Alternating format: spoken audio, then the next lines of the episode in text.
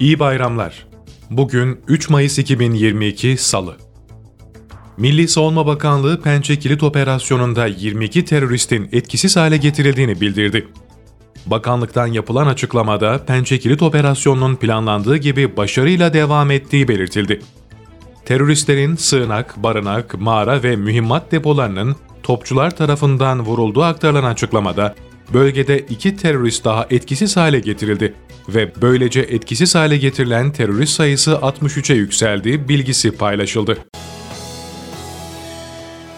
Cumhurbaşkanlığı Savunma Sanayi Başkanlığı tarafından yürütülen proje kapsamında Deniz Kuvvetleri Komutanlığı'nın yakın hava savunma sistemi ihtiyacını karşılamak üzere Aselsan tarafından geliştirilen Gökdeniz Yakın Hava Savunma Sistemi, gemi üzerindeki son atışlı testinde yüksek hızlı hedefi başarıyla imha etti. Bu sistemler başta anti-gemi füzeleri olmak üzere insansız hava araçları, uçaklar ve helikopterler gibi geniş bir tehdit kümesine karşı gemilerin savunulmasını sağlıyor. Gökdeniz'de otuz beş milimetre namlulu silahın yanı sıra arama radarı, takip radarı ve algılayıcılar aynı platform üzerinde bulunuyor. Sistem bu sayede hedef tespiti, tehdit önceliklendirmesi, angaje olunan tehdidin otomatik olarak takip ve imha edilmesi fonksiyonlarının tümünü icra edebiliyor. otuz beş milimetre çift silahın kullanıldığı sistem, dakikada bin yüz atım atış hızına sahip. Atom adı verilen parçacıklı mühimmatın kullanımı sayesinde hava tehditlerine karşı yüksek etkinlik sağlanabiliyor.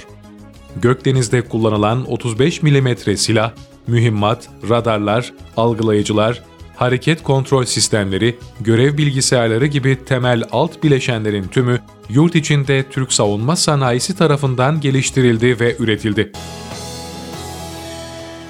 İstanbul Sarıyer'de zırhlı polis aracının devrilmesi sonucu iki polis yaralandı.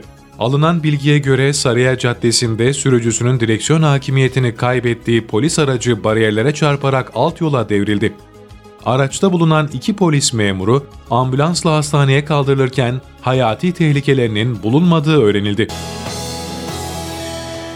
Türkiye'de dün bin üç yüz kırk dört kişinin covid on dokuz testi pozitif çıktı, sekiz kişi hayatını kaybetti.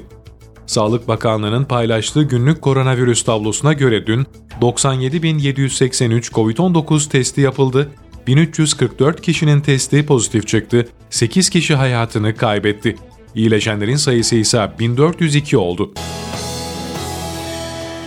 Milli Eğitim Bakanı Mahmut Özer, okul pansiyonlarında öğrencilere ev ortamı sunmak, yeni yaşam alanları oluşturmak, öğrencileri sanat ve bilimle buluşturmak amacıyla pansiyonları iyileştirme ve geliştirme projesinin hayata geçirildiğini bildirdi.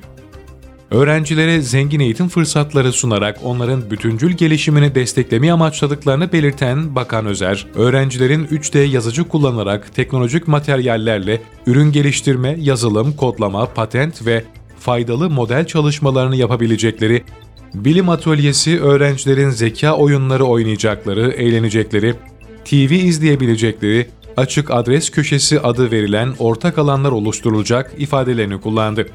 Yemekhanelerde ise tabildot yerine porselen servis tabağı ve benmari yemek tezgahlarının kullanılacağını belirten Bakan Özer, yatakhanelerde koğuştan oda sistemine, ranzadan bazaya geçileceğini, metal dolap yerine ahşap giysi dolabı kullanılabileceğini, etüt salonlarında bireysel ve grup çalışmalarının yapıldığı donanımlı alanların oluşturulacağını aktardı. Ayasofya-i Kebir Cami-i Şerifi Ramazan Bayramı'nın birinci gününde yüz dört bin üç yüz yirmi beş kişiyi ağırladı. İstanbul Valisi Ali Yerlikaya Twitter hesabından yaptığı paylaşımda Ayasofya-i Kebir Camii Şerifi'nin ibadete açıldığı günden sonra en yoğun gününü yaşadığını belirtti. Vali Yerlikaya paylaşımında Ramazan Bayramı'nın ilk günü İstanbul'umuzun simgesi muhteşem camimize gelenlerin sayısı yüz dört bin üç yüz yirmi beş olduğu ifadesini kullandı.